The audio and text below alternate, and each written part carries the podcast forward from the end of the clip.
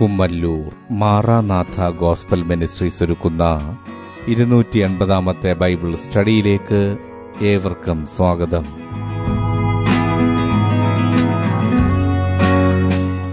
ശിഷ്യത്വം എന്ന വിഷയത്തിന്റെ നൂറ്റി തൊണ്ണൂറാം ഭാഗത്തെ ആസ്പദമാക്കി ശിഷ്യത്വത്തിന്റെ അടിസ്ഥാനം എന്ന വിഷയത്തിന്റെ ഇരുപത്തിമൂന്നാം ഭാഗമാണ് നിങ്ങൾ കേൾക്കുവാൻ പോകുന്നത്.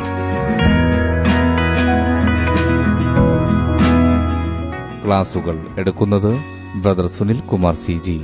അന്വേഷണങ്ങൾക്ക് nine double four seven two zero double six eight zero.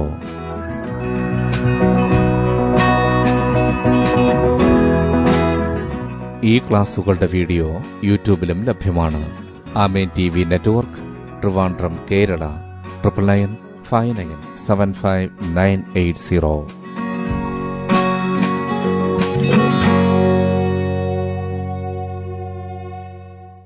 സൃഷ്ടാവായ ദൈവത്തിന്റെ അതിധന്യമായ നാം വാഴ്ത്തപ്പെടുമാറാകട്ടെ.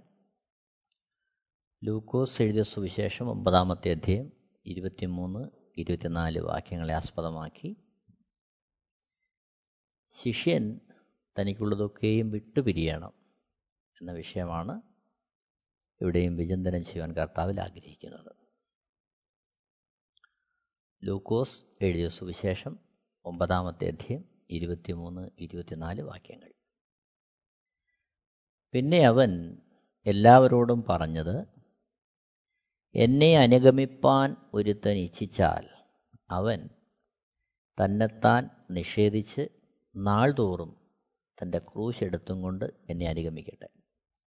ആരെങ്കിലും തന്റെ ജീവനെ രക്ഷിപ്പാൻ ഇച്ഛിച്ചാൽ അതിനെ കളയും.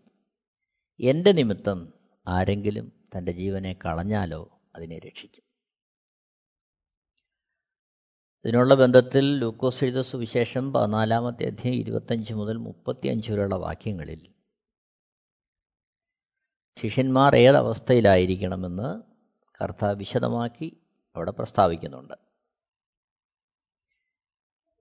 ഇരുപത്തിയെട്ട് മുതൽ മുപ്പത് വരെയുള്ള വാക്യങ്ങളിൽ ഗോപുരം പണിയോട് ക്രിസ്തീയ ജീവിതത്തെ ശിഷ്യത്വത്തെ ഉപമിക്കുന്നു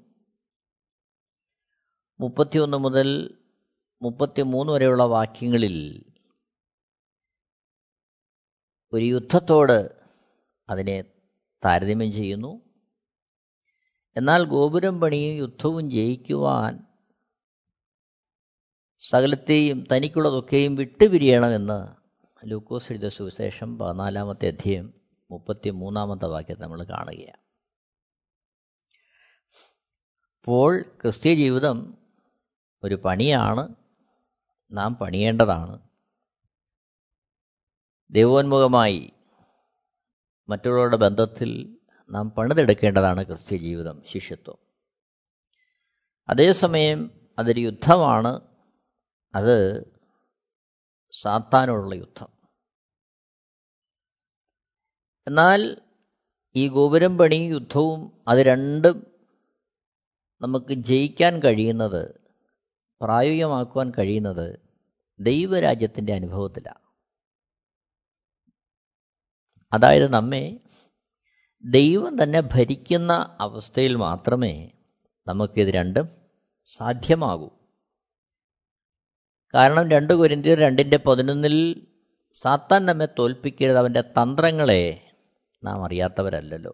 സാത്താൻ നമുക്കെതിരെ പ്രയോഗിക്കുന്നത് അവന്റെ തന്ത്രങ്ങളാണ് ഒന്നിയോഹന്നാൻ രണ്ടാമത്തെ അധ്യായം പതിനഞ്ച് മുതൽ പതിനേഴുള്ള വാക്യങ്ങളിൽ നമുക്കറിയാം ജഡമോഹം കൺമോഹം ജീവനത്തിന്റെ പ്രതാപം ഈ മുഖാന്തരങ്ങളിലൂടെയാണ് പിശായ നമ്മെ തോൽപ്പിക്കുവാൻ ശ്രമിക്കുന്നത്. ഇത് വ്യത്യസ്തമായ അനുഭവങ്ങളിൽ വ്യത്യസ്തമായ നിലവാരത്തിൽ ഓരോ ക്രിസ്തു ശിഷ്യനെയും തകർക്കുവാൻ ആവശ്യമായ പദ്ധതി തന്ത്രം സാത്താന്റെ കൈവശമുണ്ട്. എന്നാൽ ദൈവരാജ്യത്തിൽ കർത്താവിന്റെ സമ്പൂർണമായ നിയന്ത്രണത്തിന്റെ കീഴിൽ വസിക്കുവാൻ സമർപ്പിക്കപ്പെടുന്ന ഒരു ദൈവഭക്തന് അതിനെ ജയിച്ച് മുന്നോട്ട് പോകുവാൻ കർത്താവ് കൃപ തരും. ഓർക്കുക നാം ആരും തികഞ്ഞവരല്ല. എന്നാൽ യേശുക്രിസ്തുവിന്റെ രക്തമാണ് ആ ഏറ്റുപറച്ചിലാണ് നമ്മെ ഓരോ ദിവസവും ദൈവസന്നിധി നിൽക്കുവാൻ ദൈവസാന്നിധ്യം അനുഭവിക്കുവാൻ നമ്മെ യോഗ്യരാക്കുന്നത്. അപ്പോൾ അവിടെ ഒരുക്കമുണ്ട്. യുദ്ധത്തിനായുള്ള ഒരുക്കം. അത് എഫ് എസ് ലേഖനം ആറാമത്തെ അധ്യയം പത്ത് മുതൽ പതിനെട്ട് വരെയുള്ള വാക്യങ്ങൾ നമ്മൾ കാണുന്നുണ്ട്. ചുരുക്കത്തിൽ ആ ഒരുക്കത്തിന്റെ സംക്ഷിപ്തം ഇതാണ്. യേശുവിനെ ധരിക്കുക യേശുവിൽ മറഞ്ഞിരുന്നുകൊണ്ട് യേശുവിനായി സമർപ്പിക്കപ്പെട്ട ജീവിതം യേശുവിനെ വെളിപ്പെടുത്തി ദൈവരാജ്യത്തിന്റെ പ്രത്യാശയിൽ ദൈവരാജ്യത്തിന്റെ അനുഭവം ഹൃദയത്തിൽ വഹിച്ചുകൊണ്ട് ഒരുങ്ങി നിൽക്കുക. അതാണ് ആവശ്യം. എതിർത്ത് നിൽപ്പെന്ന് പറയുന്നത് ദൈവത്തിന് കീഴടങ്ങുകയാണ്. ആകയാൽ നിങ്ങൾ ദൈവത്തിന് കീഴടങ്ങുക പിശാചിനോട് എതിർത്ത് നിൽക്കുക. യാക്കോബ് എഴുതിയ ലേഖനം നാലാമത്തെ അധ്യയം ഏഴ് മുതൽ പത്ത് വരെയുള്ള വാക്യങ്ങളിൽ നമുക്കത് കാണാൻ കഴിയും. എന്നാൽ ഇതെല്ലാം പ്രായോഗിക തലത്തിൽ മറ്റുള്ളവരുടെ ബന്ധത്തിൽ നാം നമ്മെ തന്നെ സൂക്ഷിക്കേണ്ടത് ആവശ്യമാണ്. എങ്ങനെ? മറ്റുള്ളവരെ സ്നേഹിക്കുക അവരെ വിരിക്കാതിരിക്കുക അവരെ കരുതുക. യേശുക്രിസ്തുവിന്റെ നല്ല സാക്ഷികളായി അവിടുത്തെ സ്നേഹത്തെ മറ്റുള്ളവരുടെ മുമ്പാകെ വെളിപ്പെടുത്തുക. അതാണ് എതിർത്ത് നിൽപ്പിന്റെ തന്ത്രം. എന്നാൽ പോരാട്ടം കർത്താവിന് വേണ്ടി സമർപ്പിക്കപ്പെട്ട ഒരുവന്റെ ഉള്ളിൽ പോരാട്ടത്തിന്റെ മേഖല അവന്റെ മനസ്സിന്റെ തലത്തിലാണ്. രണ്ട് കൊരിന്തിയർ പത്താമത്തെ അധ്യയം മൂന്ന് മുതൽ അഞ്ച് വരെയുള്ള വാക്യങ്ങളിൽ നാം അത് വ്യക്തമായി കാണുന്നു. ഞങ്ങൾ ജഡത്തിൽ സഞ്ചരിക്കുന്നവരെങ്കിലും ജഡപ്രകാരം പോരാടുന്നില്ല. ഞങ്ങളുടെ പോരിന്റെ ആയുധങ്ങളോ ജഡീകങ്ങളല്ല കോട്ടകളെ ഇടിപ്പാൻ ദൈവസന്നിധിയിൽ ശക്തിയുള്ളവ തന്നെ. അവയാൽ ഞങ്ങൾ സങ്കല്പങ്ങളും ദൈവത്തിന്റെ പരിജ്ഞാനത്തിന് വിരോധമായി പൊങ്ങുന്ന എല്ലാ ഉയർച്ചയും ഇടിച്ചു കളഞ്ഞ് ഏത് വിചാരത്തെയും ക്രിസ്തുവിനോടുള്ള അനുസരണത്തിനായി പിടിച്ചടക്കുന്നു. അപ്പോൾ ഇതാണ് അവിടെ നടക്കേണ്ടത്. അപ്പോൾ പോരാട്ടം നടക്കുന്നത് മനസ്സിന്റെ മണ്ഡലത്തിലാണ്. അതിനെയാണ് നാം ജയിക്കേണ്ടത്. എവിടെയാണ് ജയിക്കേണ്ടത്? ദൈവസന്നിധിയിൽ ശക്തിയുള്ള ആത്മീയ ആയുധങ്ങൾ. അവയാലാണ് നമ്മൾ എന്ത് ചെയ്യുന്നത്? ദൈവത്തിന്റെ പരിജ്ഞാനത്തിന് വിരോധമായി പൊങ്ങുന്ന സങ്കല്പങ്ങൾ ഉയർച്ചകൾ വിചാരം ഇതിനെയൊക്കെയും തകർത്ത് കളയുന്നത് ദൈവസന്നിധിയിലാണ്. അവിടെ ഒരു കാര്യം ശ്രദ്ധിക്കണം. അവിടെ പരമപ്രധാനമായൊരു വസ്തുത ക്രിസ്തുവിനോടുള്ള അനുസരണത്തിനായിട്ട് പിടിച്ചടക്കുകയാണ്. അപ്പോൾ യഥാർത്ഥത്തിൽ ഈ പോരാട്ടം നടക്കുന്നത് ക്രിസ്തുവിനോടുള്ള അനുസരണത്തിൽ നിന്ന് നമ്മളെ അകറ്റിക്കളയുന്നതിനാണ് ഈ പോരാട്ടം. ഇത് നമ്മൾ വ്യക്തമായിട്ട് മനസ്സിലാക്കണം. ഒരു ക്രിസ്തു ശിഷ്യന്റെ ജീവിതത്തിൽ പിശാജ് കൊണ്ടുവരുന്ന പോരാട്ടം തന്ത്രങ്ങൾ അത് സങ്കല്പങ്ങളും ഉയർച്ചകളും വിചാരങ്ങളും ഇത് കൊണ്ടുവരുന്നത് ക്രിസ്തുവിനോടുള്ള അനുസരണത്തിൽ നമ്മളെ അകറ്റിക്കളവാൻ എന്നാൽ അവയാണ് ദൈവസന്നിധിയിൽ ആത്മീയ ആയുധം വെച്ച് നാം എന്ത് ചെയ്യുന്നു? പിടിച്ചടക്കുന്നത്. എന്ന് പറയുമ്പോൾ അതിന്റെ അർത്ഥം എന്താ? ദൈവസന്നിധിയുള്ള ആത്മീയ ആയുധം എന്താ? അനുസരണമാണ്. നമ്മെ ഉപദേശിക്കാൻ പരിശുദ്ധാത്മാവെന്ന കാര്യസ്ഥനുണ്ട്. ആ കാര്യസ്ഥന്റെ സജീവമായ ഉപദേശം നിരന്തരം അനുഭവിച്ച് കേട്ട് അത്തരത്തിൽ ഒരു ക്രിസ്തീയ ജീവിതം മുന്നോട്ട് കൊണ്ടുപോവുക. അതാണ് ദൈവം നമ്മളെക്കുറിച്ച് ആഗ്രഹിക്കുന്നത്. കാരണം ഏത് ഘട്ടത്തിലും നമ്മളെ ഉപദേശിക്കുവാനാണ് പരിശുദ്ധാത്മാവെന്ന കാര്യസ്ഥനെ നമുക്ക് ദാനമായി നൽകിയിരിക്കുന്നത്. ആ അതാണ് ക്രിസ്ത്യ ജീവിതത്തിന്റെ കാതൽ. നോക്കണം. യോഹനാടിയ സുവിശേഷം പതിനാലാമത്തെ അധ്യം പതിനാറാമത്തെ വാക്യം നമ്മൾ കാണുന്നു. എന്നാൽ സത്യത്തിന്റെ ആത്മാവ് എന്ന മറ്റൊരു കാര്യസ്ഥനെ എന്നേക്കും നിങ്ങളുടെ കൂടെ ഇരിക്കേണ്ടതിന് നിങ്ങൾക്കെതിരെ എന്നേക്കും കൂടെ ഇരിക്കേണ്ടതിന് എന്നേക്കും കൂടെ ഇരിക്കേണ്ടതിന് ആ പദപ്രയോഗം എത്ര മനോഹരമാ. എന്നേക്കും ഓരോ ദിവസവും ഓരോ നിമിഷവും കൂടെ ഇരിക്കേണ്ടതിന്. അപ്പോൾ ക്രിസ്തുവിന്റെ പരിജ്ഞാനത്തിന് വിരോധമായി പൊങ്ങുന്ന ഉയർച്ചകളെ സങ്കല്പങ്ങളെ വിചാരങ്ങളെ അതിജീവിക്കുവാൻ നമ്മെ ഉപദേശിക്കുന്നത് പരിശുദ്ധാത്മാവ ലോകം ജഡം പിശാജ് ഇത് മനസ്സിന്റെ മണ്ഡലത്തിൽ ദൈവരാജ്യത്തിന് വിരോധമായ ദൈവവഴികൾക്ക് വിരോധമായ ലോകമോഹങ്ങളെ കൊണ്ടുവന്ന് ക്രിസ്തുവിന്റെ അനുസരണത്തിൽ നമ്മളെ തെറ്റിക്കുവാൻ ശ്രമിക്കുമ്പോൾ പരിശുദ്ധാത്മാവെന്ന കാര്യസ്ഥൻ നമ്മളെ ഉപദേശിക്കും. അപ്പോൾ ആ ഉപദേശത്തിന് വിധേയപ്പെടുമ്പോൾ നമുക്കിതിനെല്ലാം ദൈവസനിൽ പിടിച്ചെടുക്കാൻ കഴിയും. പ്രിയരെ ഒന്ന് ഓർക്കുക. ഇതെല്ലാം നടക്കുന്നത് ദൈവോന്മുഖമായിട്ടാണ്. നാം നമ്മുടെ കഴിവ് കൊണ്ടോ അറിവ് കൊണ്ടോ പാരമ്പര്യം കൊണ്ടോ അനുഭവ സമ്പത്ത് കൊണ്ടോ ഒന്നും ഈ തന്ത്രങ്ങളെ ജയിക്കാൻ നമുക്ക് സാധ്യമല്ല. മറിച്ച് സമ്പൂർണമായ സ്നേഹം സമ്പൂർണമായ സമർപ്പണം അനുസരണം ഇതാണ് ഈ പോരാട്ടത്തെ ജയിക്കുവാൻ നമ്മളെ പ്രാപ്തമാക്കുന്നത്. പത്രോസ് എഴുതിയ ഒന്നാമത്തെ ലേഖനം അഞ്ചാമത്തെ അധ്യയം അഞ്ച് മുതലുള്ള വാക്യങ്ങൾ വായിക്കുമ്പോൾ അവിടെ യുദ്ധത്തിന്റെ പോരാട്ടത്തിന്റെ മറ്റൊരു ഭാഗം നമുക്ക് കാണാൻ കഴിയും. ഒന്ന് പത്രോസ് അഞ്ചാമത്തെ അധ്യയം അഞ്ച് മുതൽ എട്ട് വരെയുള്ള വാക്യങ്ങൾ. അവിടെ എട്ടാമത്തെ വാക്യം നമ്മൾ കാണുന്നു. നിങ്ങളുടെ പ്രതിയോഗിയായ പിശാജ് അലറുന്ന സിംഹം എന്ന പോലെ ആരെ വിഴുങ്ങേണ്ടു എന്ന് തിരഞ്ഞ് ചുറ്റി നടക്കുന്നു. ശ്രദ്ധിക്കണമേ പ്രിയരെ. ഒന്ന് പത്രോസ് അഞ്ചിന്റെ എട്ട്.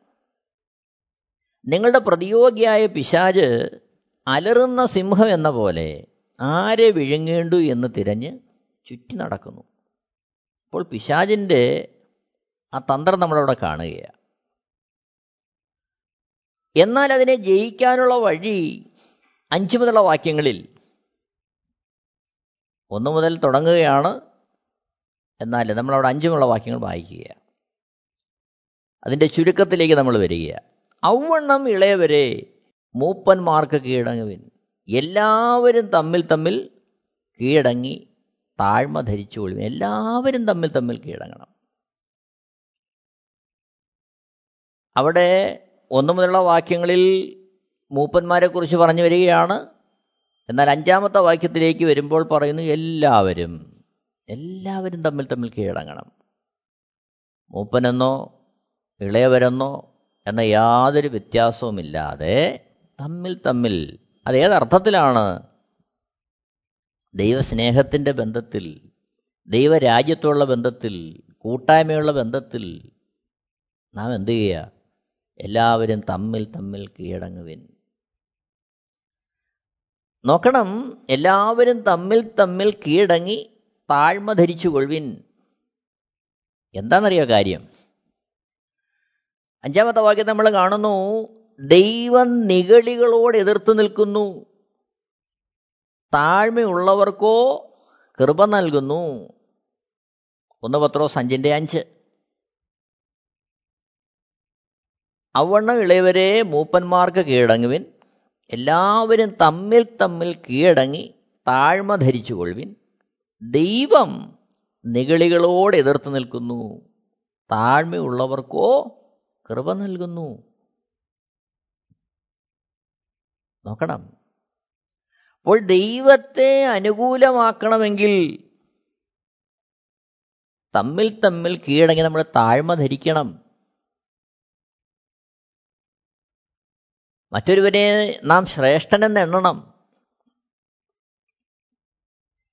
ഇവിടെ അറിവിന്റെയോ ജാതിയുടെയോ മതത്തിന്റെയോ നിറത്തിന്റെയോ പണത്തിന്റെയോ വസ്തുവകകളുടെയോ സ്ഥാനമാനങ്ങളുടെയോ ഒന്നും പിൻബലത്തിൽ മറ്റൊരുവനെ താഴ്ന്നവനെ നെണ്ണുവാനോ മുഖപക്ഷം കാണിക്കുവാനോ വിശുദ്ധ വേദപുസ്തകം അനുവദിക്കുന്നില്ല. മറിച്ച് തമ്മിൽ തമ്മിൽ താഴ്മ ധരിച്ച് കീഴടങ്ങാത്ത അനുഭവത്തെ ദൈവജനം പറയുന്നത് നികളമെന്നാണ് ദൈവം നികളികളോട് എതിർത്ത് നിൽക്കുന്നു. താഴ്മയുള്ളവർക്കോ കൃപ നൽകുന്നു. ആറാമത്തെ വാക്യം. അതുകൊണ്ട് അവൻ തക്ക സമയത്ത് നിങ്ങളെ ഉയർത്തുവാൻ ദൈവത്തിന്റെ ബലമുള്ള കൈക്കീഴ് താണിരിപ്പിൻ. ഏഴാമത്തെ വാക്യം. അവൻ നിങ്ങൾക്കായി കരുതുന്നതാകയാൽ നിങ്ങളുടെ സകല ചിന്താകുലവും അവന്റെ മേലിട്ടുകൊള്ളുവിൻ എട്ടാമത്തെ വാക്യം നിർമ്മതരായിരിപ്പീൻ ഉണർന്നിരിപ്പീൻ. നിങ്ങളുടെ പ്രതിയോഗിയായ പിശാജ് അലറുന്ന സിംഹം എന്ന പോലെ ആരെ വിഴുങ്ങേണ്ടു എന്ന് തിരഞ്ഞ് ചുറ്റി നടക്കുന്നു.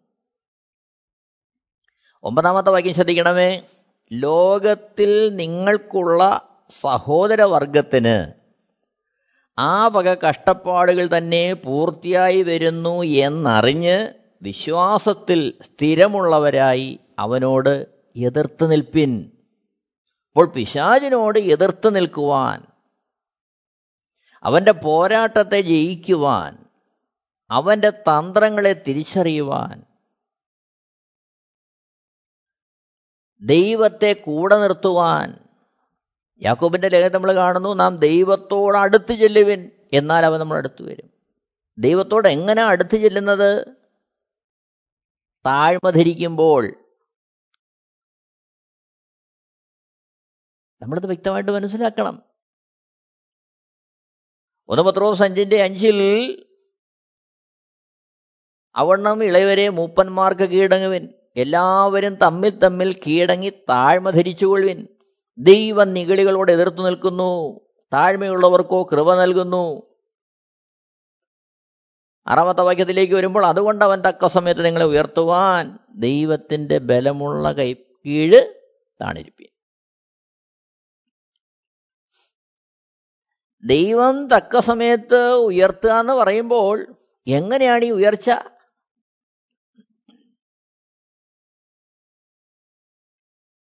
ഈ ഉയർച്ച ഈ വാക്യം കേൾക്കുമ്പോൾ അതേപോലെ തന്നെ ഏഴാമത്തെ വാക്യം അവൻ നിങ്ങൾക്കായി കരുതുന്നതായാൽ നിങ്ങളുടെ സകല ചിന്താകലോ അവന്റെ മേൽ ഇട്ടുകൊള്ളുവിൻ. ഇതൊക്കെ കേൾക്കുമ്പോൾ ഒരു വേള നമ്മുടെ ഉള്ളിൽ ഈ ഉയർച്ച എന്ന് പറയുന്നത് ഭൗതികമായ വിഷയങ്ങളുടെ പരിഹാരത്തിന് വേണ്ടിയുള്ള ഉയർച്ച. സ്ഥാനമാനങ്ങൾ അംഗീകാരം പദവികൾ ഇങ്ങനെയൊക്കെ നാം തെറ്റിദ്ധരിച്ചു പോകരുത്. എന്നാൽ ഈ ഉയർച്ച എന്താണ്? പത്താമത്തെ വാക്യത്തിലേക്ക് വന്നേ. എന്നാൽ അല്പകാലത്തേക്ക് കഷ്ടം സഹിക്കുന്ന നിങ്ങളെ ക്രിസ്തുവിൽ തന്റെ നിത്യ തേജസ്സിനായി വിളിച്ചിരിക്കുന്ന സർവകൃപാലുവായ ദൈവം തന്നെ യഥാസ്ഥാനപ്പെടുത്തി ഉറപ്പിച്ച് ശക്തീകരിക്കും. പതിനൊന്നാമത്തെ വാക്യം ബലം എന്നേക്കും അവനുള്ളത്. അമേൻ അപ്പോൾ ഈ ഉയർത്തുക എന്ന് പറഞ്ഞു കഴിഞ്ഞാൽ നിത്യ തേജസ്സിനായി നമ്മളെ ഉയർപ്പിച്ച് നമ്മളെ ഉറപ്പിച്ചു നിർത്തുക. അതാണ് യഥാർത്ഥ ഉയർച്ച. ആ നിത്യ തേജസ്സിനായി പ്രത്യാശ വെച്ച് നാം ഓടുന്ന ഓട്ടത്തിൽ നമ്മളെ തെറ്റിച്ചു കളയുവാൻ വിഴുങ്ങുവാൻ പിശാചൊരുക്കുന്ന സകല തന്ത്രങ്ങളെയും ജയിക്കുവാൻ ദൈവരാജ്യത്തിന്റെ അനുഭവം പ്രാപിച്ച് യേശുക്രിസ്തുവിനെ ധരിച്ച് ആത്മീയമായ ഒരുക്കം നടത്തി അതായത് ക്രിസ്തുവിനോട് ചേർന്നിരുന്ന് യേശുക്രിസ്തുവിനെ ധരിച്ചുകൊണ്ട് ഈ യുദ്ധമുന്നണിയിൽ നാം മുന്നോട്ട് പോവുക. ആ യുദ്ധമുന്നണിയിൽ മുന്നോട്ട് പോകുവാനുള്ള ഊർജം തരുന്നത് വേറൊന്നുമല്ല ദൈവ സാന്നിധ്യമാണ് ഒന്ന് പത്രോസ് അഞ്ചിന്റെ അഞ്ച് നാം മനഃപ്പാടമാക്കണം നമ്മുടെ ഹൃദയത്തിൽ. ഔവണ്ണം ഇളയവരെ മൂപ്പന്മാർക്ക് കീഴടങ്ങുവിൻ. എല്ലാവരും തമ്മിൽ തമ്മിൽ കീഴടങ്ങി താഴ്മ ധരിച്ചുകൊള്ളുവിൻ. ദൈവം നികളോട് എതിർത്തു നിൽക്കുന്നു. താഴ്മയുള്ളവർക്കോ കൃപ നൽകുന്നു. ആറാമത്തെ വാക്യം അതുകൊണ്ട് അവൻ തക്ക സമയത്ത് നിങ്ങളെ ഉയർത്തുവാൻ ദൈവത്തിന്റെ ബലമുള്ള കൈക്കീഴ് താണിരിപ്പിൻ. തമ്മിൽ തമ്മിൽ കീഴടങ്ങണമെന്ന് പറയുമ്പോൾ നാം അവിടെ അപ്പോസനെ പത്രോസ് അഞ്ചാമത്തെ അധ്യയം ഒന്നു മുതലുള്ള വാക്യങ്ങളിൽ പറയുന്ന കാര്യം ശ്രദ്ധിക്കേണ്ടത് ആവശ്യമാണ് നിങ്ങളിലുള്ള മൂപ്പന്മാരെ ഒരു കൂട്ടുമൂപ്പനും ക്രിസ്തുവിന്റെ കഷ്ടാനുഭവത്തിന് സാക്ഷിയും വെളിപ്പെടുവാനുള്ള തേജസ്സിന് കൂട്ടാളിയുമായ ഞാൻ പ്രബോധിപ്പിക്കുന്നത്. രണ്ടാമത്തെ വാക്യം നിങ്ങളുടെ വിചാരണയിലുള്ള ദൈവത്തിന്റെ ആട്ടിൻകൂട്ടത്തെ മേയിച്ചുകൊള്ളുവിൻ. നിർബന്ധത്താലല്ല. ദൈവഹിതത്തിന് ഹിതമാം വണ്ണം മനഃപൂർവമായും ദുരാഗ്രഹത്തോടെയല്ല ഉന്മേഷത്തോടെയും ഇടവകകളുടെ മേൽ കർത്തൃത്വം നടത്തുന്നവരായിട്ടല്ല. ആട്ടിൻകൂട്ടത്തിന് മാതൃകകളായി തീർന്നും കൊണ്ട് അധ്യക്ഷത ചെയ്യുവിൻ. അപ്പോൾ ഒരു ശുശ്രൂഷകൻ എന്നുള്ള തരത്തിൽ ഒരു കൂട്ടായ്മയുടെ മൂപ്പൻ എന്നുള്ള തരത്തിൽ ദൈവമാക്കി വച്ചിരിക്കുന്ന ഇടയന്മാർ ഏത് തരത്തിൽ തമ്മിൽ തമ്മിൽ കീഴ്പ്പെടണം എന്നുള്ളത് വളരെ വ്യക്തമായിട്ട് പത്രോസ് ഇവിടെ വെളിപ്പെടുത്തുകയാണ്. പ്രിയരെ ഈ കാലഘട്ടത്തിൽ ആത്മീയ കൂട്ടായ്മകളെ നടത്തുന്നവർ ദൈവ ശുശ്രൂഷയിലായിരിക്കുന്നവർ നാം ഓരോരുത്തരും വളരെ ശ്രദ്ധയോടുകൂടി ഈ ഭാഗം നമ്മൾ ഓർക്കേണ്ടത് ധ്യാനിക്കേണ്ടത് ആവശ്യമാണ്.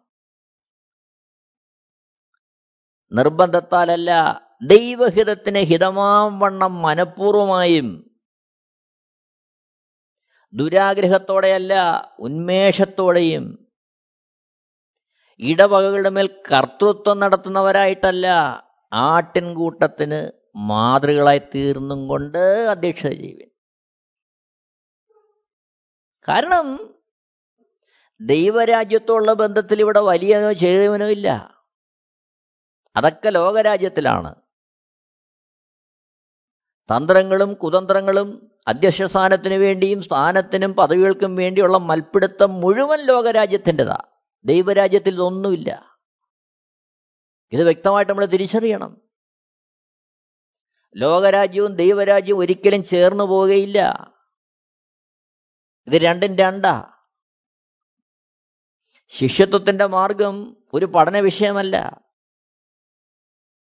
കർത്താവ് തന്നെ അനുഗമിക്കുവാൻ തന്നെ പിൻപറ്റുവാൻ എവിടം വരെ അവിടുന്ന് പുതുതായി നമുക്ക് വേണ്ടി ഒരുക്കുന്ന പുതിയ ആകാശത്തിലും പുതിയ ഭൂമിയിലും വരെ എത്തുവാൻ തക്കവണ്ണം അവിടെ അവിടുന്ന് നമ്മളോട് ആഗ്രഹിക്കുന്നത് പറയുന്നത് മറ്റൊന്നുമല്ല. ശിഷ്യന്മാരായി അവിടുത്തെ അനുഗമിക്കുവാനാണ് പ്രിയരെ കാലഘട്ടത്തിന്റെ സമ്മർദ്ദം കൊണ്ടും ഈ സാഹചര്യങ്ങളിൽ പലരും പലതും ചെയ്യുന്നു എന്ന് കരുതി മറ്റൊന്നിനെയും അനുകരിക്കുവാനോ അതിനെ ആ രീതിയിൽ പിൻപറ്റുവാനോ വിശുദ്ധ വേദപുസ്തകം നമുക്ക് വ്യവസ്ഥ ചെയ്യുന്നില്ല. ഇത് നമ്മൾ തിരിച്ചറിയേണ്ടത് ആവശ്യമാണ്. അപ്പോൾ അവിടെയാണ് ക്രിസ്തുവിലുള്ള ജയം നമുക്ക് ലഭ്യമാകുന്നത്. അവിടെയാണ് ഈ പോരാട്ടം നമ്മൾ ജയിക്കുന്നത്. ഒന്ന് പത്രോ സഞ്ചിന്റെ അഞ്ച് ഒന്നും കൂടി ശ്രദ്ധിച്ചാലും അവണ്ണ ഇളയവരെ മൂപ്പന്മാർക്ക് കീഴടങ്ങുവിൻ. എല്ലാവരും തമ്മിൽ തമ്മിൽ കീഴടങ്ങി താഴ്മ ധരിച്ചു. എത്ര മനോഹരമായ ഉദാത്തമായൊരു മാതൃകയാണ് യേശുക്രിസ്തു കാണിച്ച മാർഗം എത്ര മനോഹരമാണ് അവിടുന്ന് അത്താഴത്തിൽ പന്തിലിരിക്കുമ്പോൾ ചെയ്യുന്നത് എന്താ? തങ്ങളിൽ ആരാണ് വലിയവൻ എന്നൊരു തർക്കമുണ്ടാകുമ്പോൾ യേശുക്രിസ്തു അവിടുന്ന് അത്താഴത്തിലെങ്കിൽ അവൻ എന്ത് ചെയ്യുക? അവിടുന്ന് എഴുന്നേറ്റ് തോർത്ത് തന്റെ അരയ്ക്ക് ചുറ്റി. പാത്രത്തിൽ വെള്ളമെടുത്ത് തന്റെ ശിഷ്യന്മാരുടെ കാൽ കഴി തുടയ്ക്കുകയാണ് അഖിലാണ്ടത്തെ ചമച്ചവൻ പ്രപഞ്ചത്തെ സൃഷ്ടിച്ചവൻ ദൈവമായവൻ തന്റെ സൃഷ്ടിയുടെ മനുഷ്യന്റെ തന്റെ ശിഷ്യന്മാരുടെ കാൽ കഴുകുകയാണ് ഇതായിരിക്കണം നമ്മുടെ ഹൃദയത്തിൽ എപ്പോഴും നിറഞ്ഞു നിൽക്കേണ്ടത് തമ്മിൽ തമ്മിൽ കീഴടങ്ങി താഴ്മ എന്ന് പറയുമ്പോൾ. ഇന്ന് ആത്മീയ ലോകത്തെ ഏതെങ്കിലും സ്ഥാനങ്ങളോ മാനങ്ങളോ പദവികളോ ഒക്കെ ലഭിക്കുമ്പോൾ അതൊന്നുമില്ലാത്ത സാധാരണക്കാരനെ ഉൾക്കൊള്ളുവാനോ മനസ്സിലാക്കാനോ അംഗീകരിക്കാനോ ഒക്കെ കഴിയാതെ തീർന്നു പോകുന്ന സാഹചര്യങ്ങൾ ഉണ്ടെങ്കിൽ ഭയത്തോടെ നാം ഇത് ഓർക്കേണ്ടത് ആവശ്യമാണ്. ദൈവം നികളികളോട് എതിർത്ത് നിൽക്കുന്നു. താഴ്മയുള്ളവർക്കോ കൃപ നൽകുന്നു. ഇവിടെ ഓർക്കുക ഇത്യാദി കാര്യങ്ങൾ വിശുദ്ധ വേദപുസ്തകം പറയുമ്പോൾ അവിടെ ഒരു ക്രിസ്തു ശിഷ്യന് കഷ്ടമോ പ്രയാസങ്ങളോ ബുദ്ധിമുട്ടോ ഒന്നും ഇല്ലെന്നല്ല മറിച്ച് ഭൂമിയിൽ കർത്താവിന് വേണ്ടി നിലനിൽക്കുമ്പോൾ തന്നെ അവൻ വ്യത്യസ്തമായ സാഹചര്യങ്ങളെ അവസ്ഥകളെ നേരിടേണ്ടി വരും. അപ്പോസല പ്രവൃത്തി ആകമാനം പരിശോധിക്കുമ്പോൾ നമ്മൾ കാണുന്നത് എത്രയോ ജനങ്ങൾ കർത്താവിന് വേണ്ടി രക്തസാക്ഷി അവർക്ക് കഷ്ടങ്ങൾ നേരിടേണ്ടി വന്നു. പ്രാണത്യാഗം ചെയ്യേണ്ടി വന്നു. വസ്തുവകൾ അപഹരിക്കുന്ന അവസ്ഥ വന്നു. എന്നാൽ അതിന്റെ എല്ലാം മധ്യത്ത് ദൈവരാജ്യത്തിന്റെ പ്രത്യാശയിൽ വെളിപ്പാടിൽ അവരതിനെയൊക്കെ ജയിച്ചു. അതിനെ അതിന്റെ ഒക്കെ മധ്യ കർത്താവ് അവരെ നിർത്തി. അതാണ് സത്യം. അപ്പോസന പൗലോസ് കുരിന്തിർക്കെഴുതുന്ന രണ്ടാമത്തെ ലേഖനം ഒന്നാമത്തെ അധ്യയം മൂന്ന് മുതലുള്ള വാക്യങ്ങൾ. മനസ്സിലുള്ള പിതാവും സർവാശ്വാസവും നൽകുന്ന ദൈവവുമായി നമ്മുടെ കർത്താവായ യേശുക്രിസ്തുവിന്റെ പിതാവായ ദൈവം വാഴ്ത്തപ്പെട്ടവൻ. നാലാമത്തെ വാക്യം. ദൈവം ഞങ്ങളെ ആശ്വസിപ്പിക്കുന്ന ആശ്വാസം കൊണ്ട് ഞങ്ങൾ യാതൊരു കഷ്ടത്തിലുമുള്ളവരെ ആശ്വസിപ്പാൻ ശക്തരാകേണ്ടതിന് ഞങ്ങൾക്കുള്ള കഷ്ടത്തിലൊക്കെയും അവൻ ഞങ്ങളെ ആശ്വസിപ്പിക്കുന്നു. അഞ്ചാമത്തെ വാക്യം. ക്രിസ്തുവിന്റെ കഷ്ടങ്ങൾ ഞങ്ങളിൽ പെരുകുന്നത് പോലെ തന്നെ ക്രിസ്തുവിനാൽ ഞങ്ങളുടെ ആശ്വാസവും പെരുകുന്നു. ആറാമത്തെ വാക്യം. ഞങ്ങൾ കഷ്ടം അനുഭവിക്കുന്നു എങ്കിൽ അത് നിങ്ങളുടെ ആശ്വാസത്തിനും രക്ഷയ്ക്കുമാകുന്നു. അപ്പോൾ ശ്രദ്ധിക്കണമേ ക്രിസ്തു ശിഷ്യന്മാർക്ക് ദൈവരാജ്യത്തിന്റെ വെളിപ്പാട് പ്രാപിച്ച് ദൈവരാജ്യത്തിന്റെ അനുഭവത്തിൽ നീങ്ങുന്നവർക്ക് കഷ്ടമുണ്ട്. എന്നാൽ ഇവിടെ നമ്മൾ വായിക്കുന്ന കഷ്ടം എന്താണ്? രണ്ട് കൊരിയർ ഒന്നിന്റെ അഞ്ചിൽ ക്രിസ്തുവിന്റെ കഷ്ടങ്ങൾ. കയ്യിലിരിപ്പ് കൊണ്ടോ? താഴ്മ ധരിക്കാത്തത് കൊണ്ടോ? അല്ലെങ്കിൽ ലോകത്തിന്റെ മോഹത്തിനൊത്തവണ്ണം എടുത്തു ചാടിയത് കൊണ്ടോ വരുന്നൊരു കഷ്ടമല്ലത്? ക്രിസ്തുവിന്റെ കഷ്ടങ്ങൾ. എന്തിനാണ് ക്രിസ്തുവിന്റെ കഷ്ടങ്ങൾ അവരുടെ ജീവിതത്തിൽ അനുവദിക്കുന്നത്? നാലാമത്തെ വാക്യത്തിൽ രണ്ട് കൊരിയർ ഒന്നിന്റെ നാലിൽ ദൈവം ഞങ്ങളെ ആശ്വസിപ്പിക്കുന്ന ആശ്വാസം കൊണ്ട് ഞങ്ങൾ യാതൊരു കഷ്ടത്തിലുമുള്ളവരെ ആശ്വസിപ്പിപ്പാൻ ശക്തരാകേണ്ടതിന് ഞങ്ങൾക്കുള്ള കഷ്ടത്തിലൊക്കെ അവൻ ഞങ്ങളെ ആശ്വസിപ്പിക്കുന്നു. അപ്പോൾ